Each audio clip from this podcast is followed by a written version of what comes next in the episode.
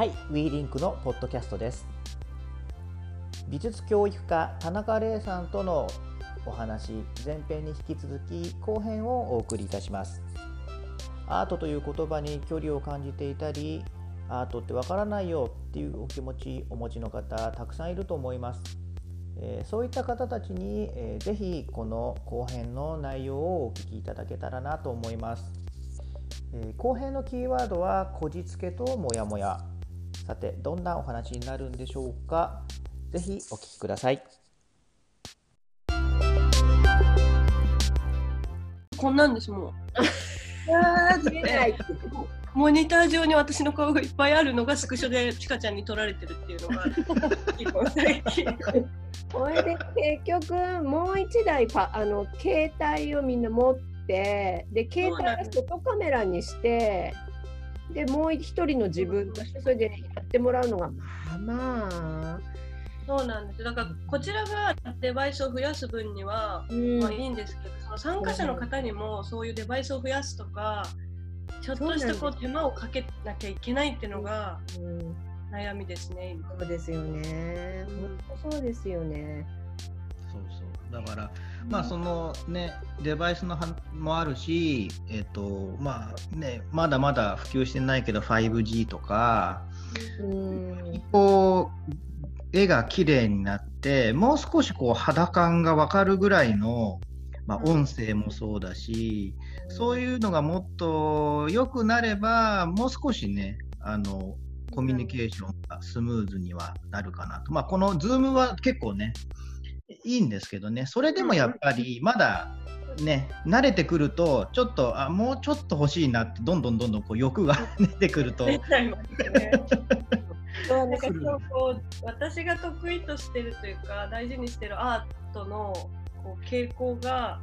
やっぱりどこ今あるデバイスとか、まあ、アプリケーションとかのこうちょうど隙間にあるなっていうのをすごい今実感としてあって今。あのイラストレーターの美しさ、うん、AI で描いたベクター画像の美しさでもなく、まあ、多くの YouTuber の方がやっているスケッチとかでデッサンが上手くなるアートでもなく、うん、っていうところでやってるので、うん、そのなんかテクスチャーも見せたいしそう別にこう線の美しさが綺麗に何て言うんですかねベクターとして伝わらなくてもいいんだけど、伝えたいものがあるっていうすごい感じます。そこじゃないねんみたいな、うん、そこがちょっとねもやもやするとこですよね。もやもやってますね今。そうそうそうそうですよね。そこなんですよ。でえっとまあえっと僕はそのアートラボビズでえっと一番えっ、と、うん、そうねってこう共感したところがあってでそれが最初に、あのー、まあ、えー、リアルで参加した時に、えーと、まず、まあえー、いろいろこう対話をしてでその後に、えーと、絵を描くというワークがあってでその後に、えーと、みんなで鑑賞、まあ、さっき言われてたけど鑑賞をするというところでえーとまあ、そのその前の対話でもなんかお話あったんですけどその要は一番僕が感銘を受けたのがモヤモヤとこじつけっていうところが一番、うん、あの共感をしたんですね。で、えっと、これからちょっとねお話をこれからするんですけどあのもしかしたら何言ってんだこいつって 言われる部分が語るあるかもしれないなということをもうあえて言っちゃいますけど大事。みんな置いてくんだ。今日はねそのアートのわからなさみたいなところっていうのが多分そのアートってすごい苦手意識のある人いっぱいあるいると思うし僕もまあとじゃあ全部そのアートに関して分かってるのかって言われたらそんなこと絶対全然ないしむしろちょっとそのやっぱりアートって言われちゃうと、まあ、ちょっと引いちゃう部分がやっぱりあったし、うん、でその時にアートのわからないわからなさみたいなところでその何て言うのかな。結局今もまあ今みんなそのアートに対してわからないっていうのはあると思うんですけども世界的にもうわからないことだらけ。うんね、そう世界的にわからないことだらけだしもう正解がないっていうもうよくあのここれは出てくると思うんですけど正解がないっていうところで、そのところでそのモヤモヤとこじつけっていうのがすごい大事だなと思ってて、で、えっと、霊産的に、そのアートを今今までいろんな人とそのコミュニティとかそのワークショップとかで、えーと、なんかこうアートなんとなく興味があるけどちょっとわからないんだけど興味があるっていう人に対してそこでまずどういうふうにこうそういう人たちにアクションしてきたのかっていうのをちょっと知りたいかなっていうのおうん、どうやってたかな。それは表現者になりたいってことですか？特にそういうわけではなく、うん、そうそうそう。なんかあのー、まあ今までもアートラボビズで、うん、えっ、ー、とまあいいつもあのレギュラーで大体来てる人たち以外で新しく来るじゃないですか。はいはいはいはい。その時にえっ、ー、とやっぱり多分、まあ、僕もそうでしたけどちょっとやっぱ怖いというか、何するんだろうみたいな、興味はあるけど、何するんだろうなみたいな、そういうところで、うんと、そういう人たちに対して一番何をこう伝えたいっていうか、何を、うん、うんどういうふうに伝えれば、このアートのその壁みたいなところを突破できるのかみたいな。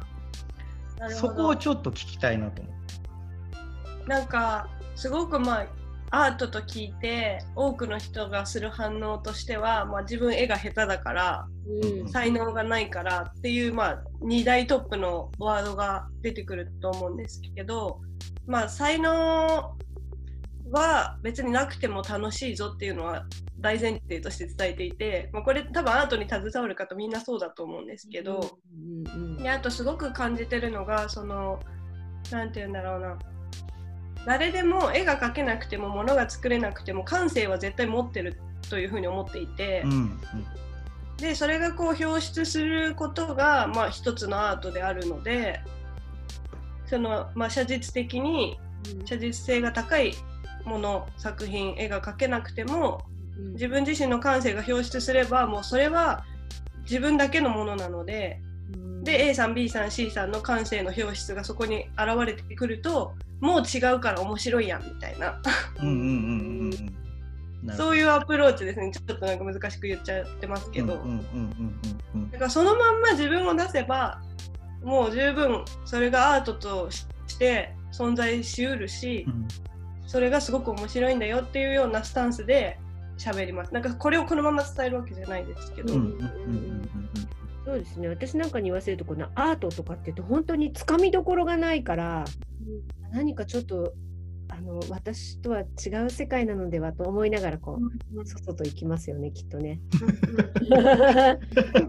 自分を表現とか言うとますますなんか「おおおとかってなんかこう「おってなるけど。おってなるけど。えー、そうだからやっぱりみんながそれぞれ、うん、みんなそれぞれ出すことで違いが出てきた時に、えこんなに違うの？みたいな。うんじゃあまあいわゆるその空は青です。太陽はオレンジですってありがちだけど、じゃあなんかかゆいって何色ってなった時にみんな違うと思うんですよ。黄色っていう人もいれば茶色っていう人もいれば赤っていう人もいるかもしれないし意外と青っていう人がいるかもしれないし、でえー、何それ？なんで超面白いってなるのが私個人的な解釈としてはアートだと思ってるので。だからまあある意味正解がないし、自分の壁をこうちょっと取っ払うような感じですかね。それも必要になってくると思いますやっぱり。こう自分で自分の感覚に納得してないと言えないし。そうですよね。だってえ私はこういつでも思ってるのにっていうところからちょっと新しくあそういう考え方もあるのねっていう風な見方にならないと難しいってことですよね。そうそうそう。やっぱり楽しむためにはうん。他の人と違うって他の人が自分と違うってことをポジティブに捉えるれ練習じゃないですけども必要だし、うん。まあ、プラスそのなんていうのかな自分自身が赤がかゆいって思うことにある程度のこう自信がないとえ赤って言って怒られたらどうしようって思ってたらやっぱ言えないのでうんうん。その辺はもうなんかファシリテーターのこう力量かなとは思うんですけど。うんそうそう。そういうのはもう子どもアトリエでも大人のアトリエでもラボでも全部共通でスタンスとして持ってますね。うん質問の答えになってるかな、そうですかしそうそう。だからあれなんですよね。だからその分からなさみたいなところ、うんうんうん。アートに対してとかでもそうだしまあ何でもそうだと思うんですよ。うん。もう今のねこのコロナのうん先見えない分からなさとかうん。そういうところでそのさっき言ったんですけどそのまずそのみんなで、まあ、僕がまあワーク絵を描いてうん。みんな描いてでそれを壁に貼ってでえっとね僕の時はなんか何のテーマだっけな？なんかテーマがあって、なんだっけ、なんかあったよね。あった。あっ資料。まあまあテーマがあって要は、僕は絵絵を描いたんだけどまあそんなに考えて、まあ、時間もあるからね。そんなに考えて、えー、と綿密に計画して絵を描くわけじゃなくてその時になんとなくバッと描いてでその後に、えー、と自分なりにそこに後でこじつけをすると。いうところ、そうそこが一個あこれでいいんだと思って。うん。そうあのいわゆる美術館とか行ってアートを見るときに、えっとまあ、一応その作者のステートメントというか、うん。その説明うん。絵に対する説明があったりとかその評論家の説明があったりとかっていうことうん。もうもちろん、まあ、それもあるんだけどもう絵を見て自分なりにこじつけてそれをどう思ったか解釈をしてしまっていいんだっていうのを一個、その時にあそれでいいんだっていう発見とか気づきがあって。でみんなもうそうじゃないですか。でその時に描いた絵も別にそのテーマに完璧に沿ったものかって言ったらそんなことはなくてなんとなくその場で描いて、えーで後から自分で自分の絵に対してこじつけをしするっていうね。うん。でそれがすごく面白くて。うん。そう。でのまあまあそれは絵じゃ絵だけじゃなくて例えばまあ僕はまあブランディングっていうところに興味があってこのうんとラボに参加してで最初にそれを知った時にあとりあえずなんだろうなうんとこじつけちゃっていいんだなっていうか、まうん。あ後でそれを修正は、まあ、する部分はあると思うけどなんかとにかくなんかまず最初にちゃんとした意味とか価値とかなんかそのストーリーとかきっちり決めてそっからものを作んなきゃいけないのかなとかって思ってたんだけど、別になんかやりたいものがあってで後から自分でそこに意味をつけてしまってもいいのかなとかそのまあどっちもありだと思う。01じゃないんでアート思考であろうがデザイン思考っていうものであろうが01じゃないっていうところでとっても気づきを得ました。田中は何も言うことがありません、今の。裏ポーズにありがとうございました。ということを、えっと、あの、レイさんから教わりました。あすいや、すごい。ごいね今すっごい聞いちゃった。え、それはでも師匠楽になったんじゃないですか、すっごい。すっごい楽。だから、これ作り手としてすごい楽だし、うんあの、まあ、作り手って言っても、まあ、いろいろいると思うんですよ。その、クラフトっていうことも、クラフトより、まあ、僕も職人なんでクラフトよりだとは思うんですけど、まあ、あとはクリエイターって言ってちょっとアートより、まあ、なんとなくイメージ的にアートよりっていういろんな、まあ、作り手っていろんな形があると思うんで、それこそコミュニティ作りとか地域の、えーに、うん、コミュニティとかいろいろ、まあいね、あると思うんですけどただその全体的に作り手としてそういうアートのの思考アート思考っていうかアートの見方ものの見方みたいなのがどういうふうに大事なのかなっていうのが、うん。その時肌感で分かったっていうか。うん。そうだからねとてもなんかその時はもう自分で興奮気味に一人で、はあいい いいところを見つけたって言って。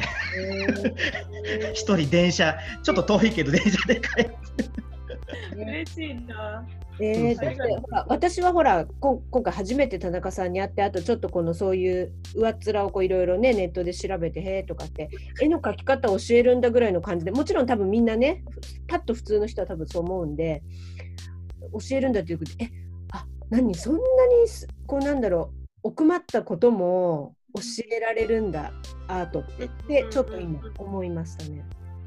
そう。なんかそれ多分マスターが感じてくださったことについて私が全部こうでこうでこうでとか言ってないんですよ全部。だかうん。うんらなんか本当アートがこうルールがなくて完成も決まってなくて自分で考えてペイっていうなんか割と放置的なスタイルでこうできる時間からマスターが汲み取ったことがそこだったので、私が教えるっていうよりも多分そのアートとか表現行為がそういうことを感じさせるんだと思うんですよね。へえこんな世界があるんだ。うんうーんすいません、ちょっと私の旦那さんが最近 YouTuber を始めたんですけど、はい庭でトンテンカンテン始めたんで、ちょっと窓閉めてきますね。わかります。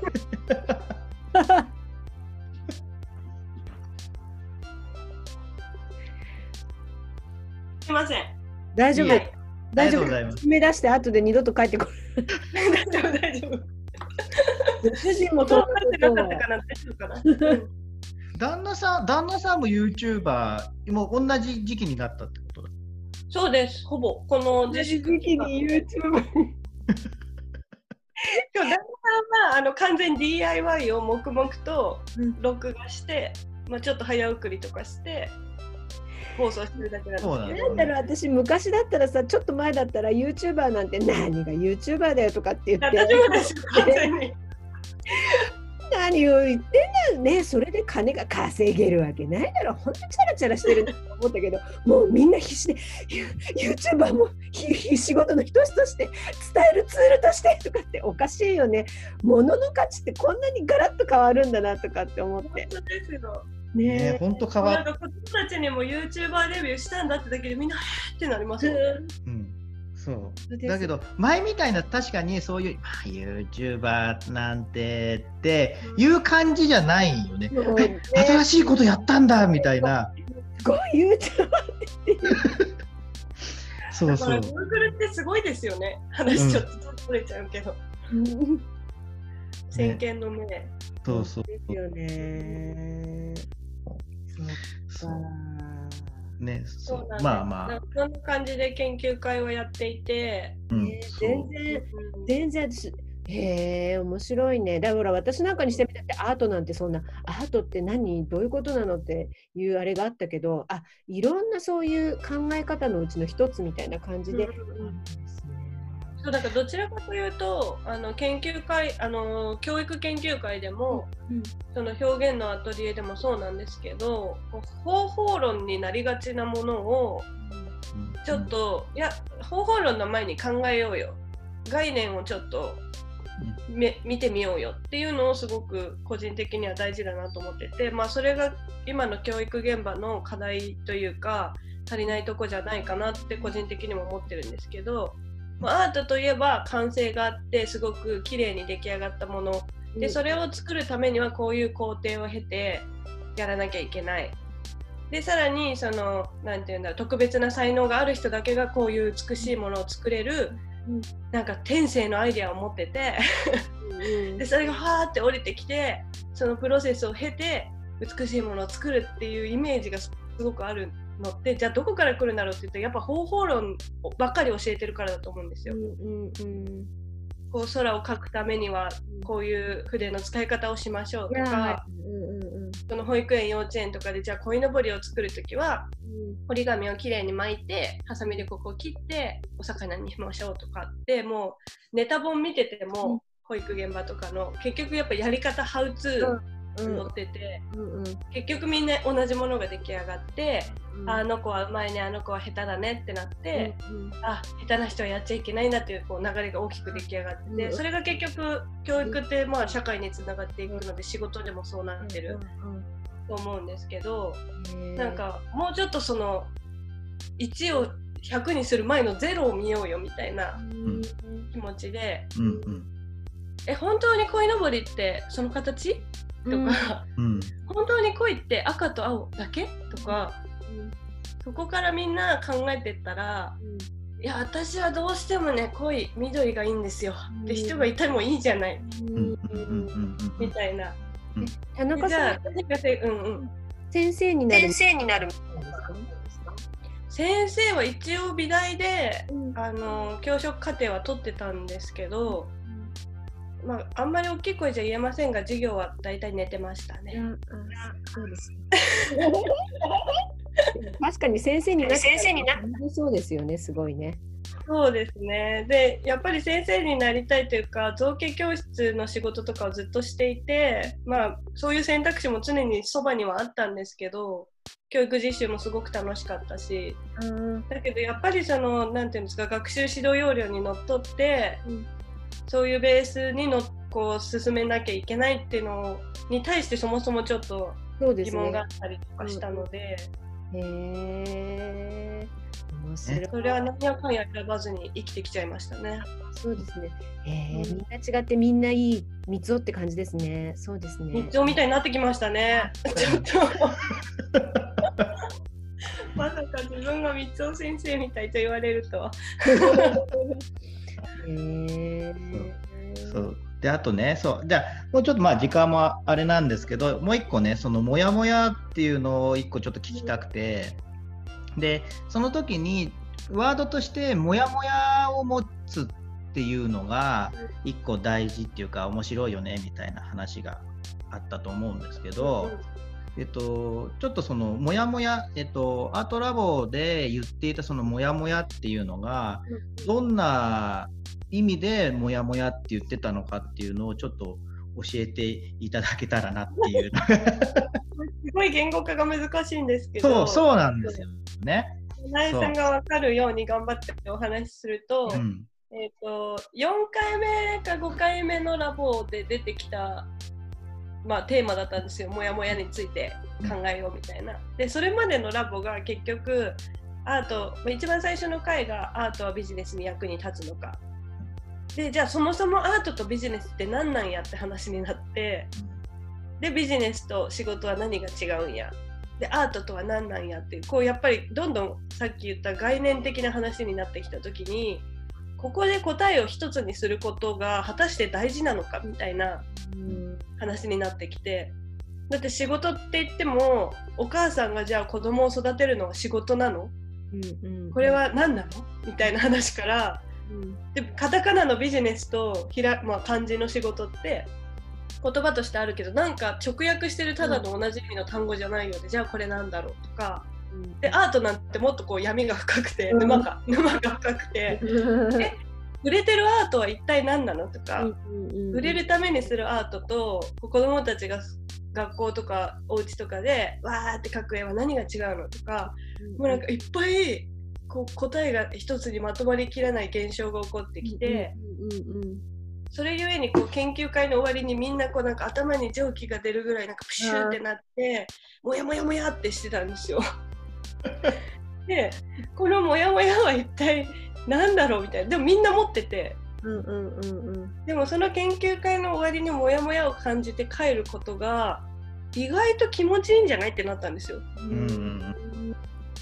でそのこのモヤモヤって多分みんなが「あそうだねそうだねそれだね」ってならなかったことに対しての不安とかうんうんうんうんうん。解決されきれないことへのなんか不条理感とかうん。なんだと思うんですけどでもそれをこう持って帰ることで日常的に、まあ、例えばテレビで美術館の映像が出てきた時とか、まあ、散歩して空がすごく綺麗だった時とかあれこの間モヤモヤについて考えたのこれがヒントあるかもしれないっって思ったりしたりして、うん。自分の中でこう問いを持ち続けるっていう、うん。ある意味ことだと思うんですけどそれによって物の見方とか感じ方とか日々の生活で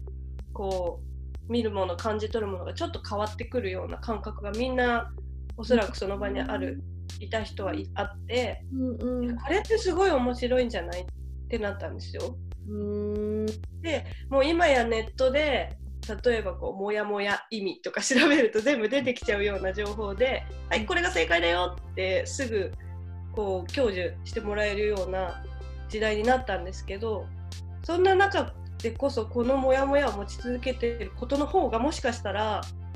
新しい発見もあるし、まあ、アイデアも降りてくるしうん探求心も深まるし人生面白いんじゃない？みたいな簡単に言うと。うんそうそうそうそう。のがモヤモヤ。そう。だから分かった分かりますよすごい。うん。そうでしょ？だからそれがね今すっごいまあその時聞いた時ももうすごいもう共感というか気づきそれも気づき。だからでで特に今そのこの時代に分からなさっていうところに対してみんなとにかく正解をやっぱり欲しい、ね、正解を求めたいっていう気持ちは多分あると思うんですけど、で最近知った言葉であのネガティブ・ケイパビリティっていうはいはいはいはい。ね、うん、やそうそうそうそう。そうそうそう。なんかあの、まあ、ジョン・キーツっていうあの19世紀のイギリスの詩人の人が、まあ、最初に言ったのかな。でその人が要はどういうことかっていうとその急いで、えー、とその理由とかそういうことを求めないでこう、まあ、今のコロナの中の世界と同じように不確かだったりとかわからないということに対してでそういう世界にとどまっていられる能力みたいな。うん。そうそれがそのモヤモヤを持つっていうことにすごいあのつながるなと思ってて。だからもう今正解見えないし先も見えないけどそのモヤモヤどうしたらいいんだろう？みんなこうやって言うけどどうしたらいいんだろうね？でもあの人はああいうことやってるよね。でも自分ではちょっとよくわかんないんだよね？のモヤモヤがさっきレイさんが言ってたみたいに何かの時にくっついてより深くその先を見るヒントだとかそういうものにつながるっていう、うん、それがすごいあのもうその3月にそのアートラボに参加してからずっとあこれだなっていうのはもう今ますますそれが感じて、うんだからすごいねそのモヤモヤとさっきのこじつけっていうのがまあうん特にまあ WE リンクっていうのがその作り手、まあ、自分もそうだし木村さんもそうなんだけど、まあ、あのレイさんもそうだと思うけど要は一種その作り手っていう大きい見方にするとすごい大事なことだなっていうふうに今は思っております。ありがとうございます。はい、そうですね。もう本当になんか昨日ちょうどノートでこのコロナ禍災いでこういろんなことが変化したこの数ヶ月間を振り返ってみようと思って、ブログに書いてたんですけれど、もうまさに3月あたりのあの国からはまだ自粛要請しか出てなくてでもなんとなく空気感としてなんか仕事を普通にするのはどうなんだろうっていう状態の時でもまさにそうもやもやみんながもやもやしてた時でその正解がない。でそれこそ日本人はこうあるべきっていう一つの答えには当てはまらない状態だったじゃないですか。うん。じゃあお医者さんはどうなの？スーパーの人はどうなの？いろんな職種によっても答えがきっと違ったし個人のこうプライオリティとか考え方によっても考え方はあ正解は違ったし。ってなるとあの時にすごい自分もやっぱりモヤモヤしたんですけどそのあこれこそラボで話してた正解がないことが社会で起こったうん。っていうすごく実感もあったしだここで自分が何をまあ正解とするか。うんうんうんうん。相手の意見をたくさん収集する中から正解を探すのか自分の意思こだわりから正解を探すのかまあ、売り上げとかもありますよね。お金のことを優先して生活優先で正解を探すのかとかみんな多分違って、うんだからそういうことにもしかしたらこの間話してたアートラボのモヤモヤはつながるのかもって私自身もすごく思って、うんああ来るぞ来るぞと言われてたカオスの時代が ついに来たなっていう肌感があの時すごくあったんですよね。うんだからそれこそもう作り手の方はもちろんそうだけど作り手以外の方もやっぱり自分で考えなきゃいけないことはこれからたくさん増えてくるであろうし、まあ、子どもたちもそうですよね。子どもたちが大人になった時なんてもっとそうだろうし。で選択肢もどんどん増えていくだろうし。YouTube、YouTuber が 職業になったように。そうそうそうそう。そう。ね。うん。だから結構大事なんじゃないかなっていうのがすごくあります今。ね、そうですよね。そう、本当に。だから、ちょっと日本人にそこを、えっ、と、なかなか今までって伝わんないところがあったのかなと思って、その、わからないことをそのままにしとくのみたいな。うん 正解、え、答えてほしいよねみたいなところがあっないのみたいだね。ね、だ教育がまあそうだうんだから、あのだけどこのコロナがまあねあの、まあ、大変なんだけどその、まあ、よく言われてるパラダイムシフトみたいなところでそういう価値観もう本当に根底のそもそもの価値観っていうのが変わるっていうところでこのもう正解はないっていうことを、うん、とそうだよねっていう。もう正解はないよ。それはそうだよってみんなが言えるそういう世界になるのが、まあ、これからウィズコロナの時代で一番すごい大事だなというふうに、ね、思います。うんなんか今マスターとの話を聞いててすごく感じたんですけどもしかしたらこう美術史とかに登場してくる有名なアーティストってそういう正解がない問いを見つけることに対してすごくこうハングリーだった人でで正解がないってどこかで分かってても正解はどこだろうって追求した人がきっとピカソだったりうん。有名なアーティストだったのかもしれないなって思いました。うん。そそれでもこう続けられる、まあ、もちろんパッションとか表現をすることに対してこう愛とか好きとかっていう気持ちはもちろん前提としてあったんだろうと思うしそれがアーティストたるゆえんだったんだと思うんですけど結局はこういうなんかえー考えたってしょうがないやろっていうことを一生かけて考えられる オタクな人がアーティストだったんじゃないかな。そうそう。まあでもオタク大事なんで。いいですね。そうもうね。今までのポッドキャスト撮っててオタクっていうのはね大事だっていうのね。う。もう大抵みんなそういうことが分かった。結局探求心ですからねあれは。そうそうそうそう。そうそうそうそう。もうそれだけしかできないって言いながらもそれを突き詰めていくともうねそうもうレイさんもそうなんだけどそのネット上で追えなくなってくるっていう情報がね そのあの兆候がね共通してるそうそう出てました私も。あちゃー。多分一発で一発でっていうかすぐにじゃあ田中玲うむうむとかで例えば調べたとしてもえっと？って多分なるぐらいのえ、なーにこの人とか言って、どれどれが本当の仕事なのっていう。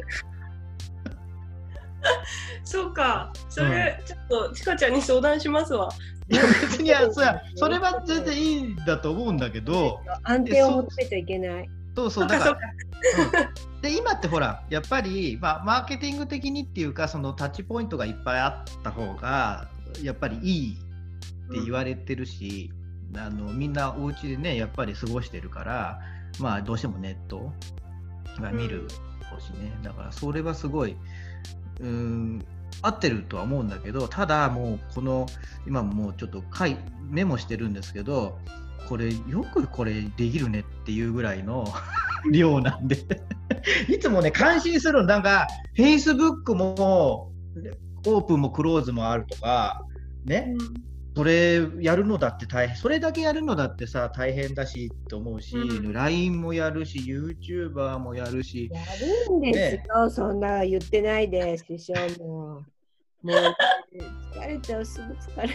もう疲れがたまっちゃえでもう。私すごい面倒くさがり屋だし適当なんですよそれがいいのかもしれないああ、そう、そうああ、ですよ。そっかそ。う真面目なんですよね、あの増田さん。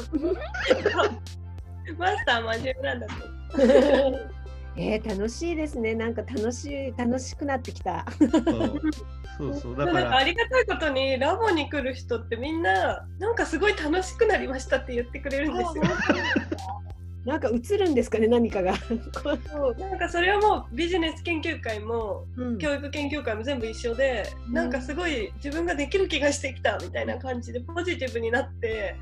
帰ってくれるえことが結構あってそれオンライン化してもそうだったんですけーど、うん、そんなにあすごく嬉しい。いいことだあれよね、素晴らしいことじゃない。まあでもそれは多分、レイさんのキャラクターもあるし、なんか私、うん、え、やろうよとか言っていう感じの、そのほら、じゃあ、じゃあ始めます、えーっと、アートとは、みたいなんじゃないから、そう、そういう感じがいいんだと思う。ちょっとね、結構取っちゃいましたね、今日もね。もう大抵そうなるんですね。話がね、みんなお話聞いてるとやっぱ楽しいし、そうそう。でもなんかこう聞きながらああそうかってこうねなんか浄化されていくというか。うんうんもやもやがたまるというんですか？それはね今日の言葉で言えば。うんうんうん、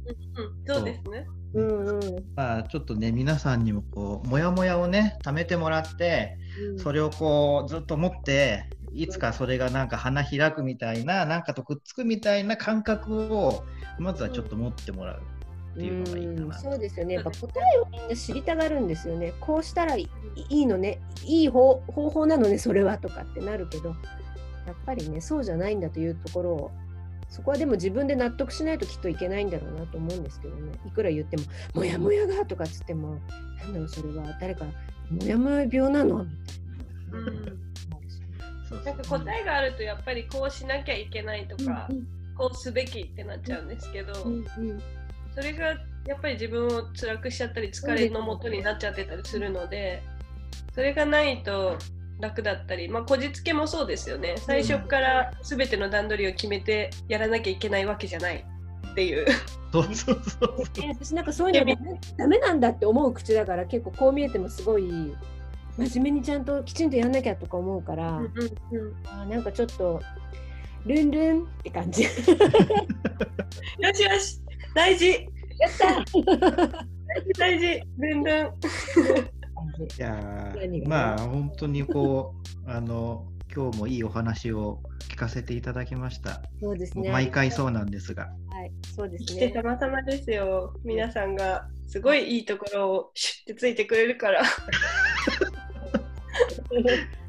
よかったですかね。あの、まあ、とにかくまあ今日はなんかもうほぼほぼ僕が聞きたいこと聞いたとか、なんか話したいことをちょっとレイさんにぶつけてみたいな形になっちゃったかもしれないですけど、まあそれはそれでなんか何言ってんだっていう人も、まあ、その分かんないところをね、ちょっとあの持ってもらえればと思います。